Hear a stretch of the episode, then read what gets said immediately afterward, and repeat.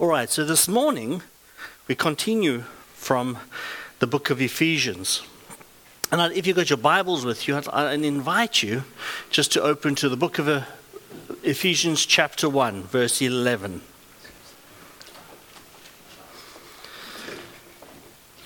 This is Paul writing. In him we have obtained an inheritance having been predestined according to the purpose of him who works all things according to the counsel of his will, so that we who were the first to hope in Christ might be to the praise of his glory.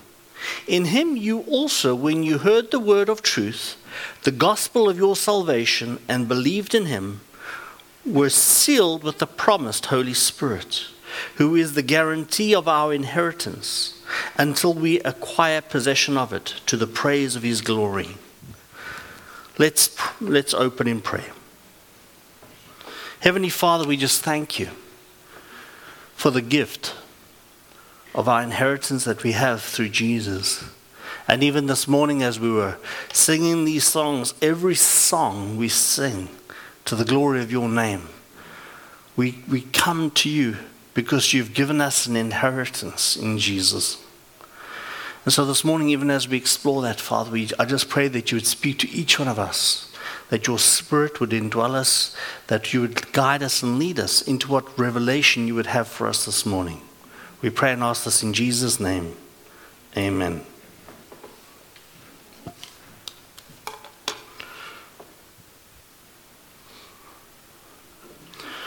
Growing up, there was a bit of a joke in my family. And uh, often my parents, my parents divorced when I was four years old. So growing up, I had a pretty much a patchwork family. Both my parents remarried, and there were stepsisters, half sisters, half brothers, adopted sister. We've got it all in our family. And often we would have this joke about the parents would say, We're going to spend your inheritance and make sure we have a good time there's this whole story about inheritance.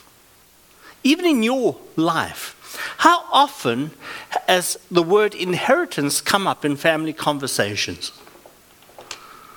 Right? A little bit political, sometimes a bit of a hot potato. Sometimes somebody say, Well, I don't need anybody's inheritance. I'll make my own inheritance.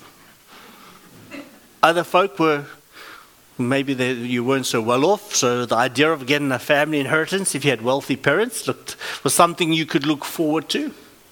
I always reminded people, and even my own family, I, I joked a little bit, to gain an inheritance, you had to become an orphan. That's the, the not so exciting part of that story.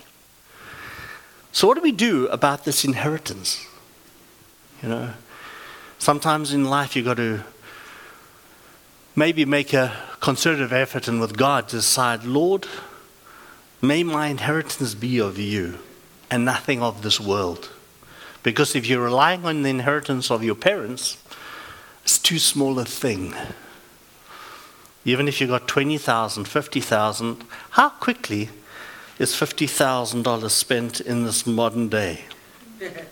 If you told me when I was 18 I'd get $50,000 from somebody, I would have tap danced. These days, I, think you'd struggle to buy a, a vehicle.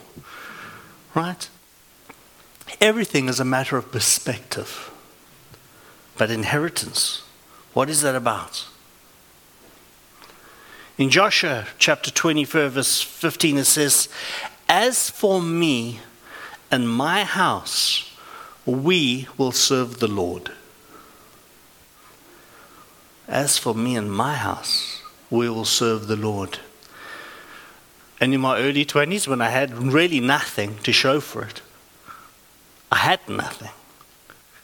But when the Lord found me, I recognized that in Christ I will gain something that I could give to my family, I could give to my wife, I could give to my children, I give, can give this to my children's children.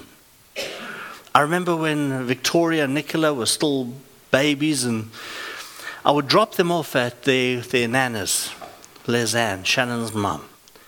And, she, and uh, Shannon's mom just loved to have her grandchildren with her. She just, when the grandchildren came over, your name was forgotten, and uh, the grandchildren were it, right? You, you were just like a ghost in the house. But I remember Lizanne taking my girls and giving them their hot chocolate, and Lizanne every morning would have a quiet time. She would have the girls with her because this was her inheritance to her grandchildren. And she would do quiet times with them and read the Word of God, and they would pray together, and it turned into a daily routine, and they all loved this. It became an inheritance that you could pass on to your children and to your children's children. And so that comes a little bit to the last time I spoke on this. I spoke about salvation coming to one's home, comes to the house. And it's a very lengthy conversation to speak about household salvation. So, but to summarize we don't have a lot of time because this is not what we're talking about. But Charles Spurgeon says this about household salvation Though grace does not run in the blood, and regeneration is not of blood nor of birth, Yet doth it very frequently happen that God, by means of one of a household, draws the rest to himself. He calls an individual, then uses him to be a sort of spiritual decoy to bring in the rest of the family into the gospel net. Isn't that amazing good news? And I will tell you, this is perhaps the first lesson I learned in household salvation. And I think Graphite Bible Camp would be testified to this as well. When you bring a child to salvation, often that child is the gateway into the hearts of those parents.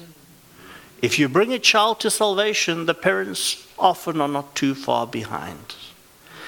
In children's ministry, a Christian family church, we have two and a half thousand children over a month in the children's ministry. Children's ministry is perhaps the most fruitful place to serve in the church. Children's ministry and Bible camp, you've got eight weeks of unlimited ministry during summer, but children's ministry downstairs, the value of children's ministry is immense. And I saw great, the greatest lesson I had in spiritual um, winning souls for people. I learned everything I learned in children's ministry. Because to bring a child to God is just an absolute precious ministry. And you see fruit and you see it immediately. Whereas an adult now, and you're doing adult ministry, we're in the long game. You don't always see immediate fruit of salvation and bringing people to a place of salvation is more of a complicated thing. Because we as adults, I can only really speak for myself, but you got a lot of baggage. right? You've been there, done that, got the t shirt, you've sort of got rid of the t shirt, and somebody brings up an old video of you doing something you shouldn't been doing. We know that we've been there, right? But I will say, when I got the good news of my inheritance in Christ, when I truly grasped it, my life changed. Because then I really did say to the Lord, Lord, you are my inheritance. Every song we speak, sing, it is about this inheritance we get from an amazing God who first loved us. So, this is what Paul is saying in Christ, in Jesus, in the Christ means the Messiah, the King. In King Jesus, our King, we have an, obtained an inheritance. We, having been predestined according to the purposes of Him, God, who works all things according to the counsel of God's will, so that we who were the first to hope in Christ might be praised of His glory. What a, you know, if, if ever you're struggling with your faith, just take the, you'll take the Bible out and and just go and spend time in Ephesians. It's just a wonderful place of just when, what, why, and how. But ultimately, it speaks about God's plan. That repeated phrase throughout the gospel, just saying, in Jesus, in Christ, in Him, are beautiful words. this inheritance that I never planned on getting, an inheritance I never knew was due to me until I met Jesus. And when I met my King, the King of Kings, the Lord of Lords, the High Priest of Israel, in him I suddenly realized there's the spiritual inheritance that is rich, beautiful, and wonderful. And not only does it reconcile me, it reconciles every human being to me as well. So, do you know, family, that you are my inheritance? Isn't that amazing? You are mine in Christ. What a precious thing to know we're brothers and sisters in Christ. Once upon a time, I was an orphan, I was a spiritual orphan. I was leading my life for my own sake. It led me nowhere. I thought I'd make myself successful. We all know about those things. You can make all the plans you want, but sometimes the world has other plans. But when I inherited Christ, I inherited a family that far exceeds my ability to even comprehend in Christ. God has blessed us with every spiritual blessing through the sacrifice of Christ. And you are part of that blessing. You are part of that, that unimaginable inheritance. He has chosen those who are weak and lowly to be his children. I've been spending time, you know, because I've had a bit of time in the last 10 days to get over some COVID. So I've been spending some time even listening to some podcasts by well known atheists. And they really struggle with this idea of Jesus knocking on the door. Why should we come to a God who wants to destroy humanity? And, th- and the irony is, I just think to myself, because they've never spent a moment to read the book of Ephesians to understand that it's not about God's desire to punish anybody. God's judgments, family, this is what we're going to, when God judges you, family, he brings healing into your life. When you go to a doctor, you want sound judgment from your doctor to find out the true cause of your dilemma. Anybody else here needing a bit of sound judgment from your medical practitioner? The single biggest thing in our lives is finding people in our lives when we're in trouble that we can go to somebody with good discernment that we can get the legitimate help that we need. The biggest thing in life is going to people who know nothing about nothing and telling you this is what you need. Anybody getting advice from the wrong people on occasion? you don't know what you don't know, and the people that you're getting advice from don't know either. And so when we seek out God's judgment is so that we will be saved from destruction. All forms of it. God has a plan for you. He desires for you to prosper. it's not just a financial prosperity, it is everything, your entire being. He wants you to prosper. He wants your family to prosper. He wants your children's children's children to prosper. And so when I seek God's judgment for my life, I ask God to discern what's best for me and so that I may know the path that God has chosen for me. It's not because God desires anybody should perish. He has chosen those who are weak and lowly to be his children. Come as you are. It's okay. He is drawing men to himself. They are called to receive their adoption as sons and daughters of God. Isn't amazing that God says, You are my daughter, you are my son. Welcome. Enter into my presence, you who are much loved. And you come with your dirty rags and whatever it is.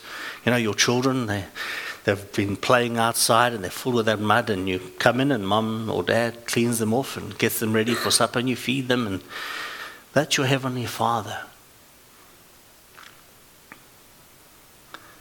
We continue reading verse 13 and 14. It says, In him, in him, Jesus, you also, when you heard the word of truth, the gospel, the good news of your salvation, and believed in him, you were sealed with the promised Holy Spirit, who is the guarantee of our inheritance until we acquire possession of it to the praise of His glory.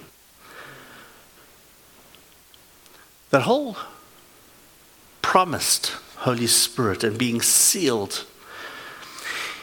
2,000 years ago, when you spoke about a seal, the governor or a, uh, anybody who was in charge, you'd have a nice ring on your finger.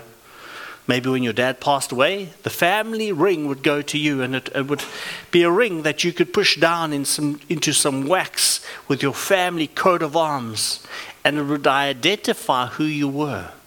Every letter would have the seal of the king, the seal of the patriarch, and the seal would be an indication of whose authority that letter or inheritance was coming from.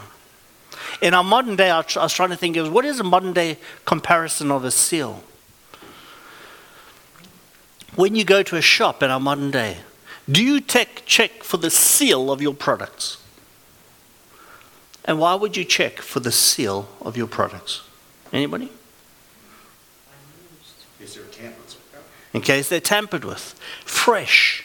When you know a seal is properly on any product, we know that that product is safe.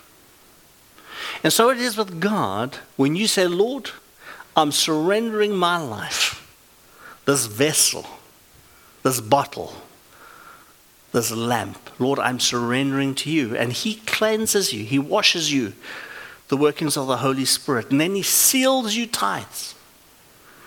He fills you with living water.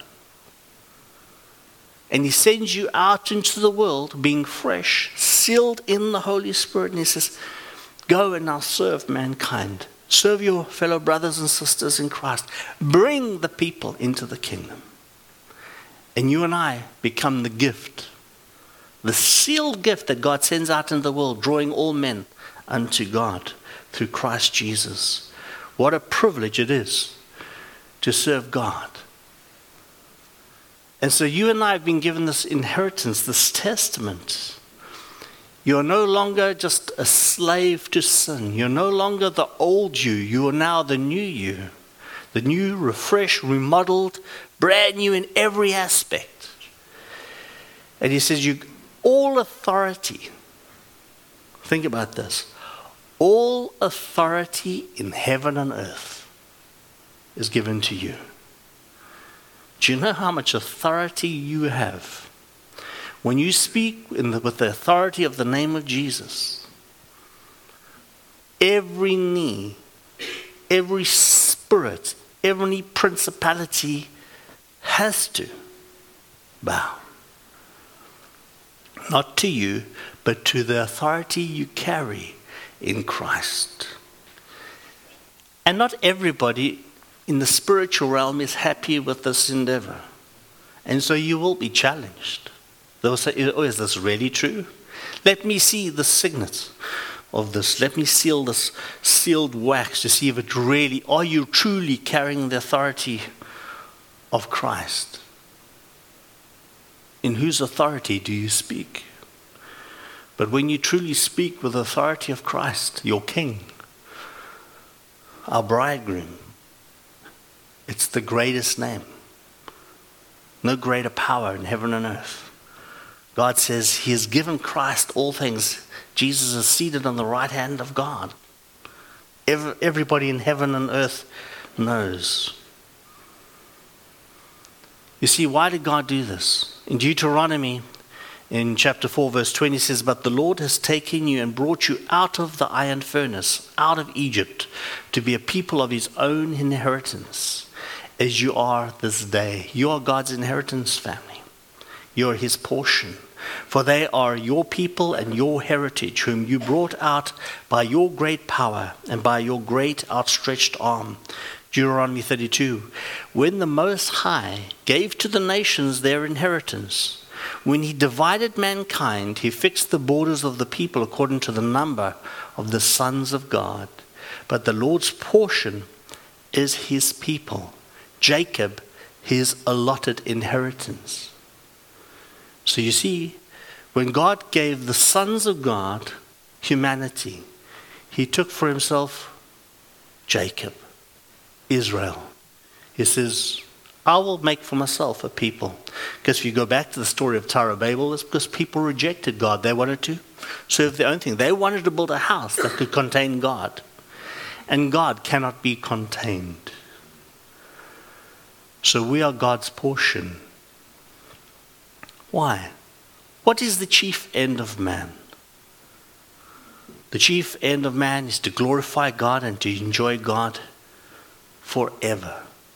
And you see, it sounds like what it almost sounds like God just desires because he's got a low self esteem. No. God just knows that when we fully embrace Him and love Him with every fiber of our being, that we will love our neighbors in the same way. And that way we will reconcile the whole of mankind to God and towards each other. And when you read the news, family, do you think the world could use a bit of reconciliation right now? Wars in Ukraine. I was speaking to uh, uh, a Christian brother that's from Uganda. The, the war in South Sudan. It's, if you think the wars in Ukraine and Jerusalem are bad, family, go and look up what's happening in, in South Sudan. It, it, it pales by comparison. It's horrific, but that doesn't make the news. The amount of people being murdered, killed, destroyed, it's just it's just horrendous.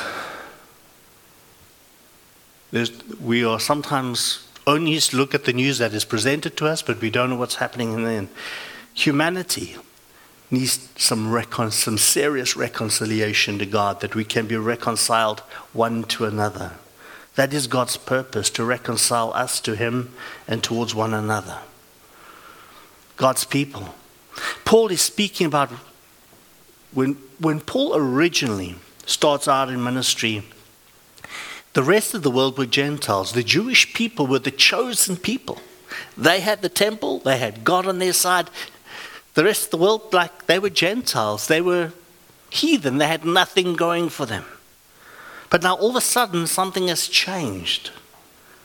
And I can't, this is, can you imagine being a people who were the chosen people and no longer are you the only chosen people, but now all of a sudden you found out that you who are the chosen people, no longer just the chosen people, but now as God is bringing all the Gentile world into this equation. Paul needed a bit of a, a mind shift to understand this. And he has his road to Damascus experience. And all of a sudden, the ministry, he thought he was going to get all his, his Israelite uh, brothers and sisters saved. Sometimes even my, I thought, oh, well, I'll go and get my whole family saved.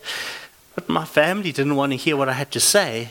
And so I ended up going out into the world and ministering to people I never knew. And all of a sudden, the people I never knew became my spiritual family. And so it is. Paul is speaking about the Jews. Israel was chosen, adopted, redeemed, and God's children, God's children and inheritance. Wow.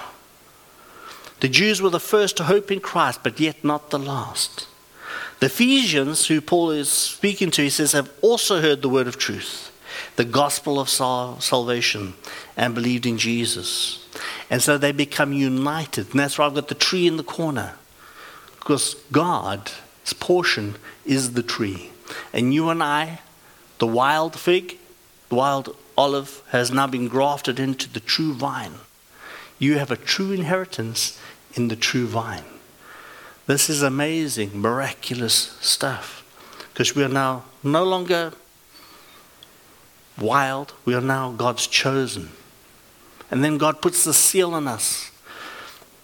All who believe in Christ are sealed in the Holy Spirit. The moment you believe, the Holy Spirit made you the dwelling place.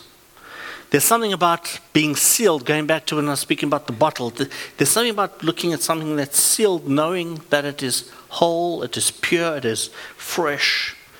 And this is the Bible. When you read in the Bible and speaking about being sealed in Revelations 20, it speaks about Jesus. I mean, sorry, Satan is thrown in the bottomless pit and is, and is sealed there. He cannot come out of that bottomless pit. Satan is not in control of hell, family. Hell is not hell, uh, the domain of the devil. We've got to get rid of that thinking. That's Greek mythology. It's got nothing to do with biblical understanding. There's a scroll with seven seals that Jesus is one day in the book of Revelation is going to open up. And some people believe even now those scrolls are being opened. It is a sign of ownership and preservation. It's probably Paul's thinking when he says we are sealed in the Holy Spirit. God has placed his seal on you, preserving us and stating his claim of ownership over you. You're his children. So, in the spiritual realm, when demons and and beings come to you and they want to attack you, once they see you are sealed in Christ, no weapon formed against you can prosper.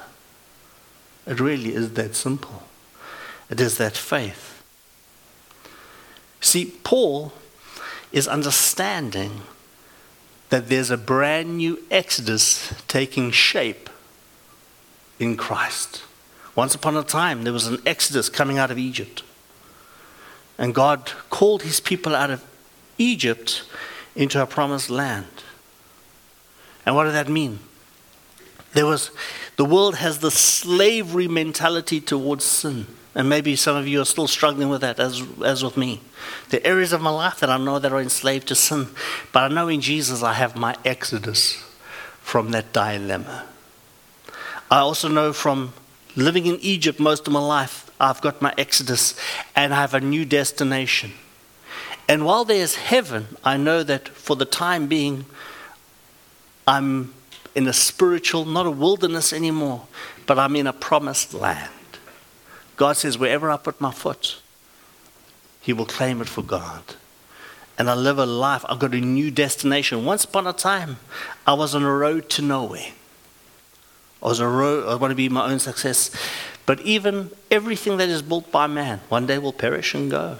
Even that very house you sleep in tonight, it's only on loan to you for a, for a short period. There's a time of exodus. The whole of creation is renewed by a fresh act of God's power and grace. God is going to exodus the entire creation as well. The sign of the Holy Spirit are cloud and fire like in the wilderness. When the Jewish people were coming out of, Israel was coming out of Egypt, they'd have a, a cloud by day and a pillar of fire by night, and they would move, being led by the Spirit of God. Today, you and I have got the same guidance. The Holy Spirit is in you, and we submit to what the Holy Spirit is calling you to do. It is leading you out of Egypt. Every time you do something and you know that in your spirit you can feel and sense it is wrong. That's the Holy Spirit leading you out of that place. Heaven and earth ought to be joined in Revelations 21. We see the old world, we're coming out of the old world into the new world. God is going to make everything new. And number one, God's dwelling place is going to be with mankind. God desires to make his dwelling place with you. And isn't that amazing? Because that is your inheritance. Do you want to be any other place than that? Wow. Welcome to your Exodus. Paul is speaking to Ephesians. And maybe one or two of you today, for the first time, are actually getting a bit of this revelation from Paul. Well, welcome to your Exodus. God is calling you out of Egypt. And He's saying, I want to make my dwelling place in your hearts, in your life. I'm your inheritance. Because He's leading you to the promised land. And it's amazing. It's just what a better place to be than on a journey together on the road to the promised land. We're all being called to Mount Zion. What a wonderful day that is be when every tribe, every nation will be called to go up there. Some of you all might say, all men are given the chance to accept or reject God because God loves all men and desires all men to come to Him. I thought I'd just put that, this in here this morning because sometimes we're in a rush to get to a destination, but and we wonder why God tarries. 2 Peter 3 it says, The Lord is not slow in keeping His promise. As some understand slowness, He is patient with you, not wanting anyone to perish but everyone to come to repentance. 1 Timothy 2. This is good and pleases God our Savior, who wants all men to be saved and to come to a knowledge of the truth. John 3:16 For God so loved the world that he gave his one and only Son, that whoever believes in him will shall not perish but have eternal life. So, family, we need to get into our minds that God is waiting and being patient because he wants the fullness of those to come into God's kingdom. For every day that God waits, more brothers and sisters are coming to the fullness and knowledge of who Christ is.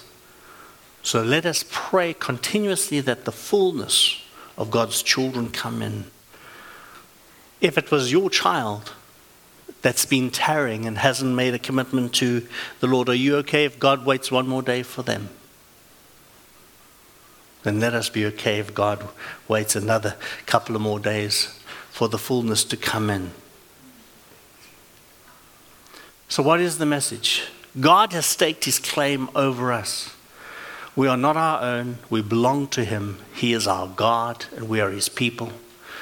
God made all of these promises to Israel and said he would love them with an everlasting love. Jeremiah 31. God loves you with an everlasting love. He loves your neighbor with an everlasting love. And God doesn't want anybody to perish, but He wants us all to come to that revelation. But it's a relationship. God doesn't want to force anybody to love Him. That isn't how love works. It's a free will surrender of our desires for somebody. So, the one idea, if you walk out here this morning just with one idea in your mind, who are you? Or whose are you? Is mine, I might introduce you and say, hey, my name is Martin. I'm the pastor here at Graphite. Maybe it's my title that defines me. Or maybe I'm Shannon's husband. Maybe that's my title. What's the question? If God has chosen to include us in his group of chosen people, shouldn't be that the forefront of our minds. You know, there's that one song that goes, I am a child of God. He calls me friend. If there's one thing I can encourage you every single day, all day long, it's just to say, I'm a child of God. I'm a child of God. He calls me friend. And when you look at somebody who's fallen and downtrodden, just they're chosen of God. God loves that person that's downtrodden, that is lost, that has got doesn't know what to do with their life. That person who's so lost, but God loves them so much that are you that sealed believer that God is sending to that person? You're a child of God, you're sealed. Originally, I wasn't going to use the bottled water, I was going to use bottled lightning. Why bottled lightning? Anybody want to know?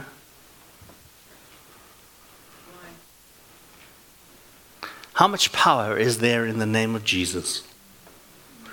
All power and authority. In the name of Jesus, the dead will be raised. Can you imagine the power that that takes?